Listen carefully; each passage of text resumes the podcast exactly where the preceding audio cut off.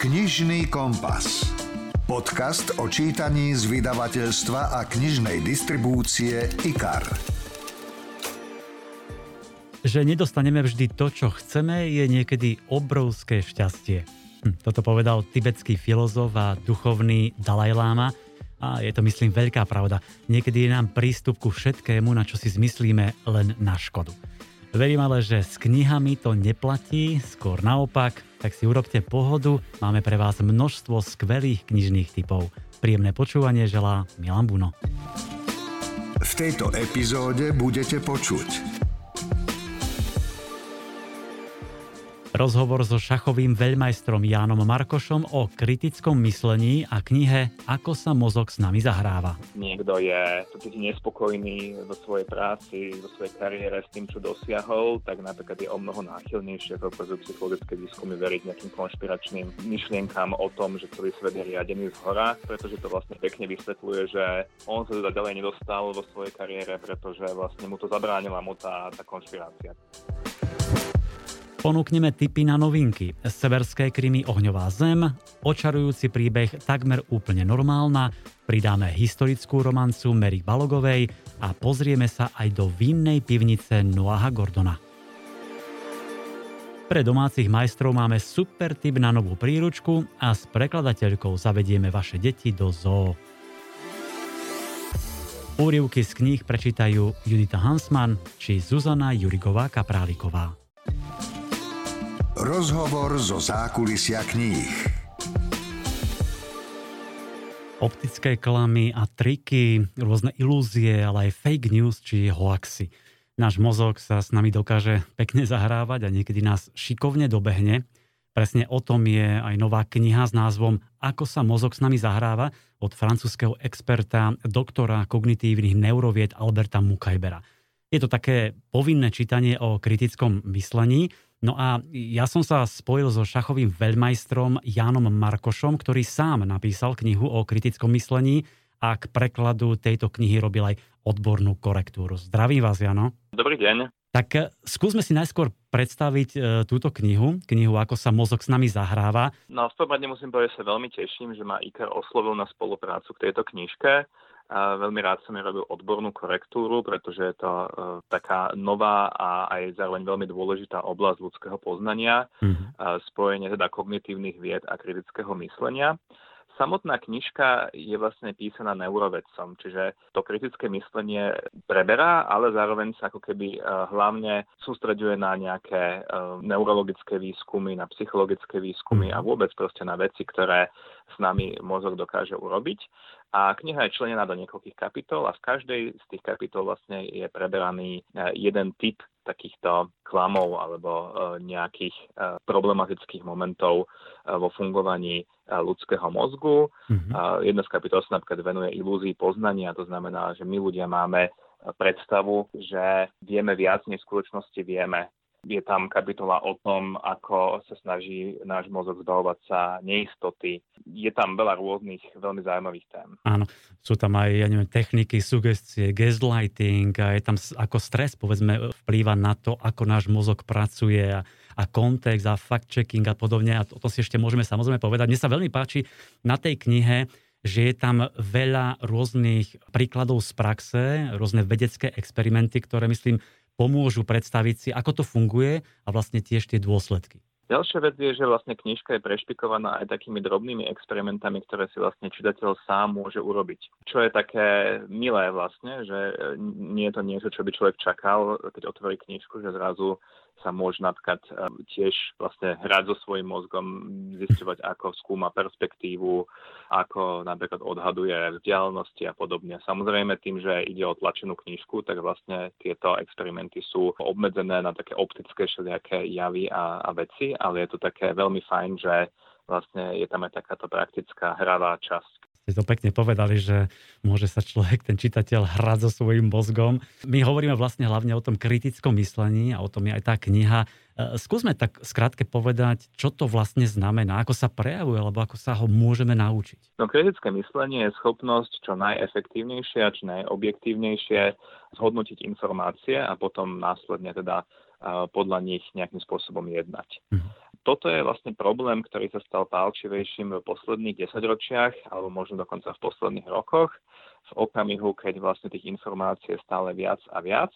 A zároveň e, informácie sa presúvajú hlavne na internet, kde je o mnoho jednoduchšie klamať pretože napríklad na internete môže samozrejme postovať e, každý e, alebo publikovať nejaký svoj názor na rozdiel od situácie spred povedzme polstoročia, keď noviny a televízie samozrejme prístup k ním alebo do nich malo iba niekoľko redakcií a niekoľko menší okruh ľudí. To znamená, dneska sa o mnoho jednoduchšie klame, napokon aj v virtuálnom svete jednoduchšie vyrobiť neviem, falošné fotky, falošné videá, šíriť rôznym spôsobom e, rôzne podivné správy a preto vlastne tá potreba kritického myslenia, či schopnosti nejakým spôsobom objektívnejšie zhodnocovať informácie je dneska veľmi, veľmi dôležitá. Tu práve hľadám v tej knihe si listujem, lebo presne Umberto Eco, myslím, že to bolo v niektorom jeho posledných textov, napísal presne to, čo ste hovorili kedysi klamstvá zomierali, ak ich nik nepočúval, kým dnes sa môžu šíriť ako poprašok a zasiahnuť veľký počet ľudí,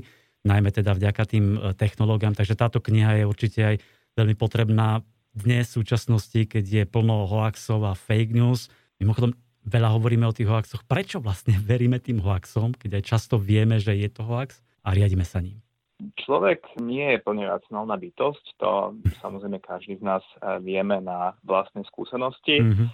Každý z nás má skúsenosť napríklad s tým, že si dáme čokoládu alebo pohárik vína navyše, aj keď vieme, že už by sme nemali. Čiže tá racionálna ako keby znalosť tam je, ale proste tá túžba vnútorná je pomerne silná. A podobný mechanizmus vlastne funguje aj eh, pri hoaxoch a dezinformáciách. Často je to jednoducho tak, že veci e, alebo nejaké informácie veríme, pretože jednoducho veriť chceme, skôr mhm. než by sme neboli schopní odhojiť klamlivosť. Klasickým príkladom je napríklad to, že keď niekto je to cíti nespokojný vo svojej práci, vo svojej kariére s tým, čo dosiahol, tak napríklad je o mnoho náchylnejšie, ako ukazujú psychologické výskumy, veriť nejakým konšpiračným myšlienkám o tom, že celý svet je riadený z hora, mm. pretože to vlastne pekne vysvetľuje, že on sa teda ďalej nedostal vo svojej kariére, pretože vlastne mu to zabránila mu tá, tá konšpirácia, čiže nemal férovú možnosť. A podobne, ja neviem, ľudia, ktorí sú veľmi osamelí, tak môžu tráviť zbytočne veľa času na, na internete a nájsť nejaký pocit spolupatričnosti a, a vlastne nejakého hlbšieho poznania, túto ilúziu práve v tom konšpiratívnom segmente. Mm-hmm. Presne, aj o tom tam píše ten autor a veľmi, veľmi zaujímavé a doklada tam rôzne tie príklady. A ja si spomínam, že keď som čítal o tom, ako vysvetľoval, že prečo si myslíme, že máme pravdu, hoci sa mýlime, tak tam mi hneď napadol napríklad e, americký prezident Donald Trump, ktorý je presvedčený o svojej neomilnosti. Podľa vás to iba hrá? Je to taktika? Alebo naozaj sa s ním, povedzme, ten mozog takto zahráva a manipuluje ním? To, o čom hovoríte, je zrejme teda pasáž, ktorá sa venuje daným krugerovému efektu. Ano, Tento efekt vlastne uh, hovorí o tom, že naše vnútorné presvedčenie, že veci rozumieme, uh, môže napríklad klesať s tým, a, ako je viac a viac naozaj rozumieme. Čiže keď vieme iba trošičku o nejakej uh, o, o nejakej oblasti, tak mám pocit, že vieme všetko. Keď sa to ponoríme hlbšie, tak povieme, fúha, nie je to také úplne jednoduché. Vlastne nevieme ešte vôbec nič a tá skutočná seba dôvera prichádza až o mnoho, o mnoho neskôr. Čo sa týka Donalda Trumpa, on je veľmi zručný práve vo vytváraní dezinformácií, manipulácie a podobne. Napokon 10 ročia pôsobil v showbiznise, čiže on vie, ako má tlačiť na ľudí, ako má proste vytvoriť ten efekt okolo seba, ale obávam sa, že v tých ostatných e, schopnostiach, ktoré líder potrebuje, to znamená aj napríklad v prostej inteligencii, možno to nedotiahol až tak ďaleko. V knihe sa inak veľa spomínajú aj rôzne takéto známe osobnosti a postavy a, konkrétne príklady, ale ak by sme teraz pozme chceli nejaké typy, ako ako nedovoliť, aby sa s nami mozog zahrával, aby sme ho mali tak povediac pod kontrolou, čo by ste poradili? No v prvom rade je potrebné si uvedomiť, že sa to úplne celkom nedá. Hmm. Keď si vezmeme len jednoduchú optickú ilúziu, ktorá napríklad využíva kontrast alebo využíva perspektívu, takýchto ilúzií je na internete veľa, posluchači si určite vedia vygoogliť za chvíľku niekoľko príkladov, tak tie ilúzie majú takú zaujímavú vlastnosť, že aj keď vieme, že povedzme dve čiary sú rovnaké alebo dve plochy sú rovnako šedé, tak ten mozog ich stále znovu a znovu vyhodnocuje ako ako inak. Že mm. neustále podlieha tej ilúzii, aj keď vlastne vedome vieme, že že, že tá ilúzia ako keby je iba ilúziou. To je proste vlastnosť nášho mozgu, tie procesy sú podvedomé, ktoré vlastne vytvárajú tieto, tieto klamy. Čiže e, to, čo v prvom rade musíme urobiť, je proste si uvedomiť, že náš mozog nie je takým skvelým nástrojom, ako sme si možno doteraz mysleli, nie je to nejaký priamy prístup k objektívnej pravde, nemá priamy prístup k objektívnej pravde, ale skôr je evolučne nastavený tak, aby dokázal pomôcť svojmu majiteľovi prežiť a vlastne ako keby staral sa o neho v každom jednom živote. Ja vo svojej knižke Sila rozumu v bláznivej dobe hovorím o tom, že používať mozog na hľadanie pravdy je niečo ako tancovanie v lyžiarkách. Že ako v princípe to ide, ale je to pomerne nemotorná, nemotorný proces a navyše e, riskujete, že pošliapete druhým ľuďom po prstoch. Podobne ako keď preceňujeme vlastný mozog, tak môžeme dosť často proste ublížiť ľuďom okolo seba, pretože vlastne nie sme dostatočne opatrní a možno ohľaduplní k tomu, aby sa tak nestalo. Hmm. Čiže pr- prvá a jediná rada možno, ktorú by som dal je dajme si veľký pozor na to, že nie sme až tak racionálne bytosti a každý z nás má svoje obmedzenia a treba viac počúvať a možno menej tlačiť svoje, svoje názory dopredu. Presne tak. Je to veľmi zaujímavá téma, ktorú perfektne rozobral tento autor. Um, mne sa páčila veľmi časť napríklad aj o tej chybe binárneho myslenia, keď máme sklon redukovať situáciu na alternatívu, že biela, čierna, hoci svet je oveľa zložitejší, je, je aj, aj CV, aj, aj menej biely, menej čierny. Alebo sa mi páčil ten halo efekt, alebo sa mu tuším hovorí aj efekt svetožiary, že keď máme sklon myslieť si, že ak je osoba známa, jej názor má väčšiu váhu ako názor menej známej osoby, hoci by bola aj odborníkom, čo myslím je na Slovensku vzhľadom na celebrity a rôzne ich vyjadrenia dosť asi časté. Áno, e, k tomu binárnemu mysleniu jeden úplne taký e, vlastne jednoduchý a súčasný príklad sú napríklad tie antigenové testy. Mm. Že antigenový test na koronavírus meria nejakým spôsobom nejakú veľkosť vírovej nálože, ktorá môže byť malá, väčšia, o trošku väčšia, stredná, veľká a podobne. A niekde v tomto spektre, ktoré je plynulé, je čiara a všetko, čo je nad ňou, je pozitívne a všetko, čo je pod ňou, je negatívne. Klasický preklad vlastne zložitejšie reality do nejakého binárneho myslenia. Samozrejme so všetkými dôsledkami, ktoré, ktoré k tomu patria, že ten, kto je negatívny, nemusí ísť napríklad do karantén, ten, kto je pozitívny, uh, musí. Že to je proste binárne myslenie určité samozrejme hrubé zjednodušenie, ktoré niekedy nutne musíme použiť, ale musíme rád s tým, že jednoducho robíme pri tomto zjednodušovaní aj určité skreslenia, nie priamo chyby. No a čo sa týka toho halo efektu, my ľudia sme nastavení tak, že sa snažíme keby pridať k väčšine a pridať sa k niekomu, koho cítime určitú formu bezpečia alebo možno, možno nejakej autority. Hmm to je napokon aj dôvod, prečo v mnohých časoch, hlavne v tých neistých, ľudia majú tendenciu sa zhluknúť za nejakým silnejším vodcom. Tu tiež môžem iba zopakovať to, čo som vlastne povedal pred chvíľou, že je dôležité si uvedomiť, že nikto nemá tú pečiatku na pravdu a niekto sa nebude rozhodovať iba správne. Či už je to, ja neviem, manažer na národnej firmy, alebo biskup, alebo nositeľka Nobelovej ceny zámier všetci títo ľudia proste znovu a znovu volia medzi dobrými a zlými rozhodnutiami a nie nikdy garancia, že sa rozhodnú vždy dobre. Vy ste šachový, slovenský šachový veľmajster. Hrali ste za Slovensko na Olympiádach. Dá sa povedať, že povedzme tie šachy vám aj nejako pomáhajú vylepšovať kritické myslenie, že sú určité činnosti, športy, aktivity, ktoré to podporujú? Samozrejme, eh, šach je hra, v ktorej sa myslí veľa, aj keď ten druh myslenia je trošku iný. Mm. A pre mňa ako šachistu eh, je napríklad veľmi cenné, že dostanem okamžite tú spätnú väzbu, že keď môj plán, povedzme za šachovnicou, alebo môj, eh, môj nápad nefunguje v praxi, tak samozrejme ten super má tú možnosť a veľmi často aj využije, že ma potrestá. Takže mm. šach je v tomto zmysle pomerne krúta hra, že učí takému praktickému a pragmatickému mysleniu, že človek proste musí myslieť rýchlo, správne a, a, a nejakým spôsobom zručne, lebo ináč, ináč bude prehrávať.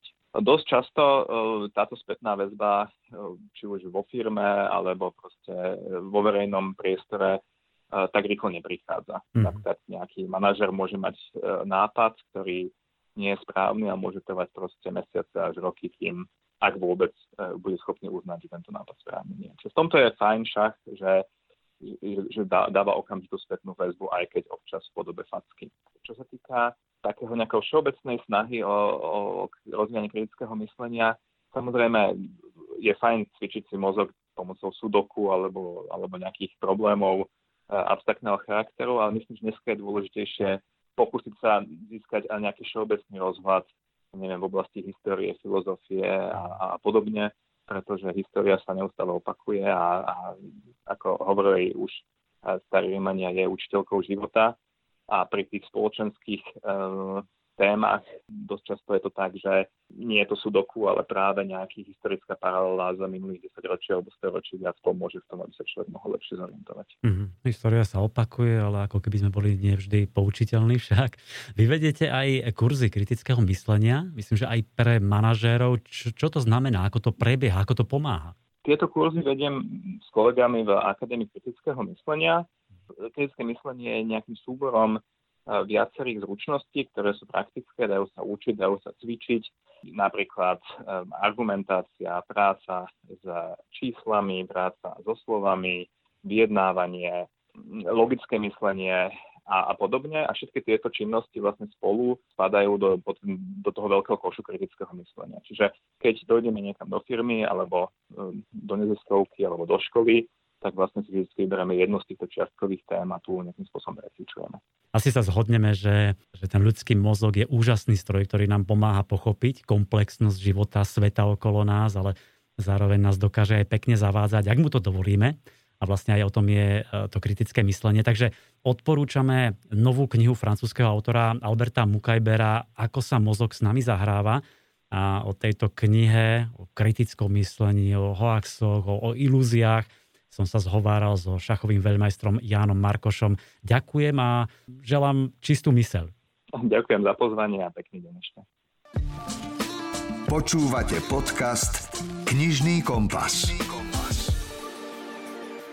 Ak máte chuť na severskej Krymy, na historickú alebo súčasnú romancu, niečo pre deti alebo nejakú praktickú príručku, máme pre vás super tipy. Stačí si vybrať. IKAR. Čítanie pre celú rodinu. Začnem novým severským autorom, ktorého asi nepoznáte. Volá sa Pascal Engman. Je to Švéd a práve mu vyšla kniha Ohňová zem. Je to prvý príbeh zo série so svojráznou policajnou inšpektorkou Vanesou Frankovou naozaj výborná detektívka o zločinoch, ktoré sa odohrávajú v niekdajších podzemných bunkroch nacistických Nemcov. Ale pekne po poriadku. E, sme v Štokholme a začnú tam miznúť bohatí finančníci, čo sa prirodzene chopia aj médiá. Potom miznú aj deti ulice, pristahovalci, ale po tých už nikto nepátra. E, polícia nedokáže zastaviť zločineckú organizáciu s názvom Légia, ktorá vládne štokholmskému podsvetiu. Ale o zvláštne zmiznutia sa začne zaujímať Vanessa Franková, taká tvrdohlavá svojská policajná inšpektorka, ktorá riskuje všetko, aby na vlastnú pes vypátrala, kto uniesol mladú dievčinu zo Sýrie. Vanesu zavedie pátranie až do ďalekého Čile, kde sa v podzemných bunkroch, čo sú také pozostatky z čias vojenskej diktatúry, odohrávajú zločiny, nad ktorými tamojšia vláda už roky priviera oči. Je to nemecká kolónia s názvom Kolónia Dignidad, kde od roku 1961 sexuálne zneužívali deti – Viacerí spáchateľov boli bývalí príslušníci SS, ktorí sa dostali do Čile prostredníctvom tajnej siete nacistických sympatizantov. CIA aj lovec nacistov Simon Wiesenthal tvrdia, že v kolónii Dignidad sa v istom období zdržiaval aniel smrti Jozef Mengele. Kolóniu navštívil tiež Augusto Pinochet, čiže ide o naozaj o skutočnú kolóniu, osadu, dnes sa nazýva Villa Baviera. Detektívka Ohňová zem je dramatický a miestami brutálny krimiromán v duchu severských autorov, čiže na pozadí detektívnej zápletky sa dozvedáme o dôležitých udalostiach, ktoré sme možno ani netušili. Ten príbeh je naozaj autentický, je premyslený, svižný a autor dokáže ešte zrýchľovať tempo. A myslím, že si hm, rýchlo obľúbite tvrdohlavu a ľadovo chladnú inšpektorku Vanesu, tak verím, že na druhý diel nebudeme musieť dlho čakať tu je zatiaľ krátky úryvok z knihy Ohňová zem v podaní Judity Hansman. Zostupovali po schodoch. Ona prvá, on hneď za ňou. Dvere kancelárie boli otvorené. Srdce jej prudko bylo. Matilda premýšľala, Čo ten muž od nej bude chcieť? Položil jej ruku na plece, prešiel okolo nej a naznačil, aby sa nehýbala. Zmizol v Laurinej kancelárii. Matilda sa zatackala a oprela sa o stenu. Po chvíli začula Laurin krik, potom jeho hlas, pokojný, ale rozhodný. Má vybehnúť hore a stlačiť alarm? Lenže potom by Laura zostala s ním sama. Okrem toho si nebola istá, či ju posluchnú nohy. Znelo to, ako by dával Laure inštrukcie, ako by niečo vysvetľoval. Vôbec nie agresívne. O niekoľko sekúnd už znova stál vo dverách. Matilda sa pritisla k stene, aby ho nechala prejsť. Môžete ísť hore o tri minúty, ale dovtedy tu počkáte. Prikazoval za pochodu. Zastavil sa pred dvermi, narovnal si šiltovku, stlačil tlačidlo a otvoril si. A už ho nebolo. IKAR. Čítanie pre celú rodinu. Ak máte chuť na očarujúci príbeh v štýle Jojo Moyesovej, mám pre vás novinku, ktorá sa volá takmer úplne normálna a verím, že vás pobaví, zahreje, pohľadí. Spoznáte Efi, ktorá je tak trochu smoliarka, v živote sa jej nič nedarí, jej kamarátky si už budujú kariéru, oslavujú zásnuby, ďalší majú život vyriešený, len ona žije u rodičov a po večeroch vyplakáva pri fľaši vína pretože ďalšie rande sa skončilo opäť katastrofou.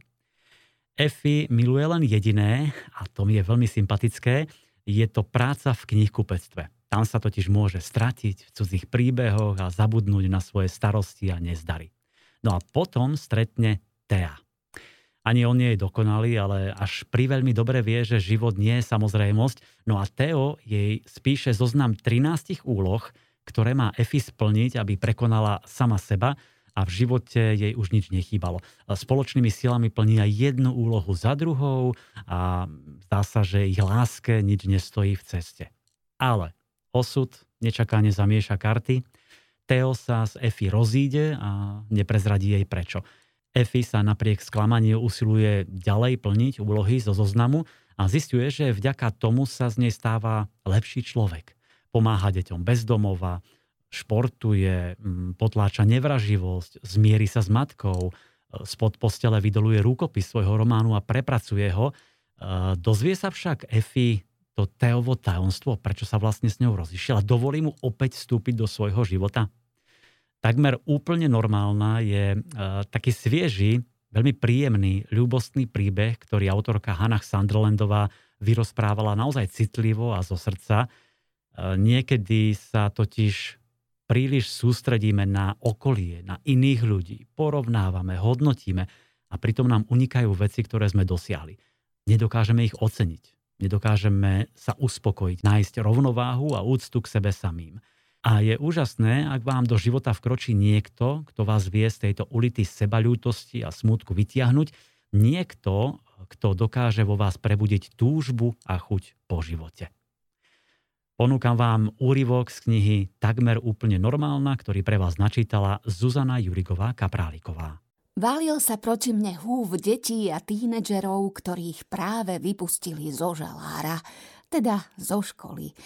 A ja som ako vždy plávala proti prúdu. Ešte nedávno som bola ako oni. Cítila som, že mám právo robiť, čo sa mi zachce.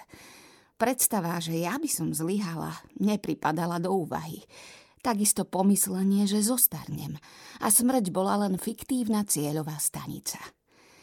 Ale teraz, po rokoch totálnych sklamaní, sa ten pocit, pocit, že mám na to právo, zmenil na seba ľútosť.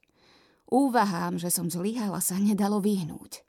Starnúť som už začala a smrť sa mi zdala čosi ako pokojná dovolenka. Celé roky, odkedy som dospela a zmenila som sa z bezstarostného mladého stvorenia na zatrpknutú, vyšinutú babu, ktorá nič neurobí dobre, kládla som si otázku, ako môže človek s takými veľkými snami dosiahnuť tak málo? Chcela som písať. Chcela som, aby ľudia čítali, čo som napísala. Chcela som vidieť, ako niekto vo vlaku číta moju knihu a cítiť v hrudi hrdosť.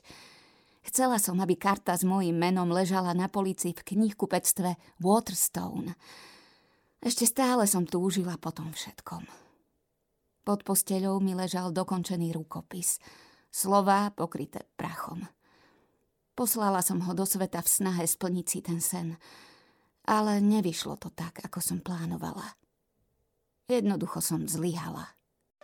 Slovenský spisovateľ. 70 rokov vo vašej knižnici.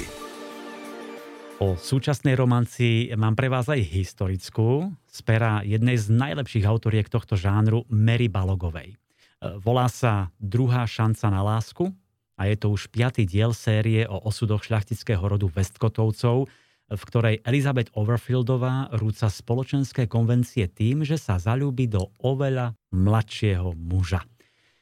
Lady Elizabeth trávila Vianoce na vidieku v dome svojho brata a jeho manželky. Pred niekoľkými rokmi ovdovela a tak uvažuje, že by sa znovu vydala, ak nájde muža, ktorý sa k nej bude správať lásky plne a úctivo. Medzi hostiami je aj grovkin brat Colin, Obaja si padnú do oka, spriatelia sa a v jednej chvíli sa dokonca poboskajú, hoci obaja vedia, že vážny vzťah neprichádza do úvahy. Elizabeth je totiž o 9 rokov staršia ako Colin. Neskôr sa obaja vrátia do Londýna, povedia si, že budú udržiavať to priateľstvo, ale zároveň si každý chce nájsť vhodnejšieho partnera. A ako to však býva, všetko sa zmení, ich vzájomná príťažlivosť rastie a oni zrazu si musia klásť otázku, čo sú ochotní obetovať pre svoju lásku. Mary Balogová je, myslím, superstar svetovej historickej romance, má úžasný štýl písania a dokáže do stránok kníh tlačiť množstvo emócií aj nádherné postavy. Jej kniha Druhá šanca na lásku patrí medzi takéto ľubostné pohodovky a prinúti vás spomaliť a vychutnávať si nádherný príbeh z regenského Anglicka. IKAR. Čítanie pre celú rodinu. Teraz tu mám tip na druhé vydanie mimoriadne úspešnej knihy Noaha Gordona Vinná pivnica. E, autora možno poznáte predovšetkým vďaka bestsellerom ako Liečiteľ a Šamán, e, možno aj klinika, prípadne lekárka. E, ja osobne som ho objavil niekedy možno pred desiatimi rokmi práve vďaka príbehu Vinná pivnica, ktorý sa mi nesmierne zapáčil. Ten príbeh vás zavedie do roku 1874, kedy sa Joseph po rokoch strávených na úteku vracia z francúzského Languedoku do rodného Katalánska. V rodnej dedine Santa Eulália nájde spustnutý dom a vinohrad, ktorý obrábalo niekoľko generácií jeho predkov. No a my sledujeme, ako Joseph na pozadí burlivých udalostí španielskej občianskej vojny hľadá jednoduché ľudské šťastie a naplnenie svojich predstav a túžob retrospektívne sledujeme aj príbeh starej lásky, aj postupné objavovanie nového citu. Vinná pivnica Noah Gordona je naozaj taký šťavnatý, napínavý príbeh, ktorý vonia hroznom a vínom, pohľadí dušu, pomôže vám zrelaxovať a určite sa dozviete všeličo nové o tom, ako sa vyrába víno. IKAR. Čítanie pre celú rodinu. Milé dámy, možno je váš partner skvelým domácim majstrom, ale možno niečo v tomto duchu.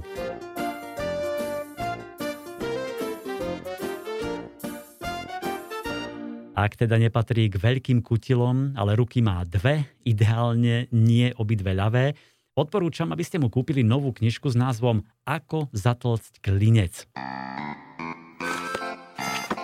Možno predsa len vo vašom partnerovi prebudí kutila, zíde sa, ak vás nebaví pre každú maličkosť volať elektrikára, inštalatéra a netušíte, ako urobiť tie najdrobnejšie opravy. Podrobne a zrozumiteľne vám táto príručka poradí, ako zvládnuť, povedzme, výmenu vypínača, opravu splachovania, vymaľovanie miestnosti, upevnenie políc. Je tam viac ako 40 tém s radami a dobrými nápadmi, informácie o potrebnom náradí, o čase na jednotlivé úkony. E, sú tam ilustrované inštrukcie krok za krokom, aby ste to ľahšie zvládli a kniha je prehľadne rozdelená na kapitoly ako elektroinštalácia, inštalaterské práce a kúrenie, obnova múrov a podlách, stolárske práce a úpravy v domácnosti. Stonožka. Knižná kamoška pre všetky deti. No a na záver ešte tip pre rodičov a pre všetky deti od 3-4 rokov. V sérii Veselé príbehy zo zoo vyšla v roku 2019 knižka Veselé čistenie zubov zoo. No a teraz pribudla ďalšia, upozorňuje prekladateľka Zuzana Dodoková. Karneval v zoo je druhou knihou nesmierne vydarnej spolupráce autorsko-ilustrátorskej dvojice Sophie Schönwald a Günthera Jakobsa. Ješko Ignác Mentolka má v zoologickej záhrade opäť plné ruky práce. Zvieratka sa totiž rozhodli, že si urobia karneval.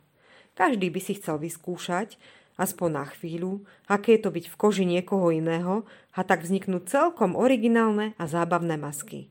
Tento raz autorka použila v texte vtipné slovné hračky, pozliepala názvy rôznych druhov zvierat a tak vznikli nové pomenovania ako žirafon, plaroch alebo tupagáj. Riaditeľ Alfred Verva je bezradný a preto poprosí Ježka Ignáca o pomoc. Malí čitatelia sprevádzajú Ježka na jeho ceste po zoo a majú jedinečnú príležitosť zapojiť sa. Uhádnu, kto sa prezliekol za koho skôr, ako sa to podarí Ješkovi? Presne tak, veď zoo čo skoro otvorí svoje brány a dovtedy musí byť táto záhada vyriešená. E, naozaj všetky zvieratá, či už to bola opica, hroch, zebra, mravčiar, surikata, všetky sa prestrojili a Ješko Ignác Mentolka má plnú hlavu práce. Karneval v zoo je milý príbeh, v ktorom však deti čaká ešte čosi navyše. Na záver nájdu deti predlohu a návod na výrobu masky ješka. Ak by vaše deti zatúžili aj po výrobe ďalších masiek, môžete ich nájsť na stránke nemeckého vydavateľstva Boje. Kniha je určená pre deti predškolského veku, ale dobre pobaví aj nás, rodičov. Už teraz tajne dúfam, že Stonožka bude pokračovať v tejto peknej a zábavnej sérii a čo skoro sa dočkáme aj tretieho pokračovania.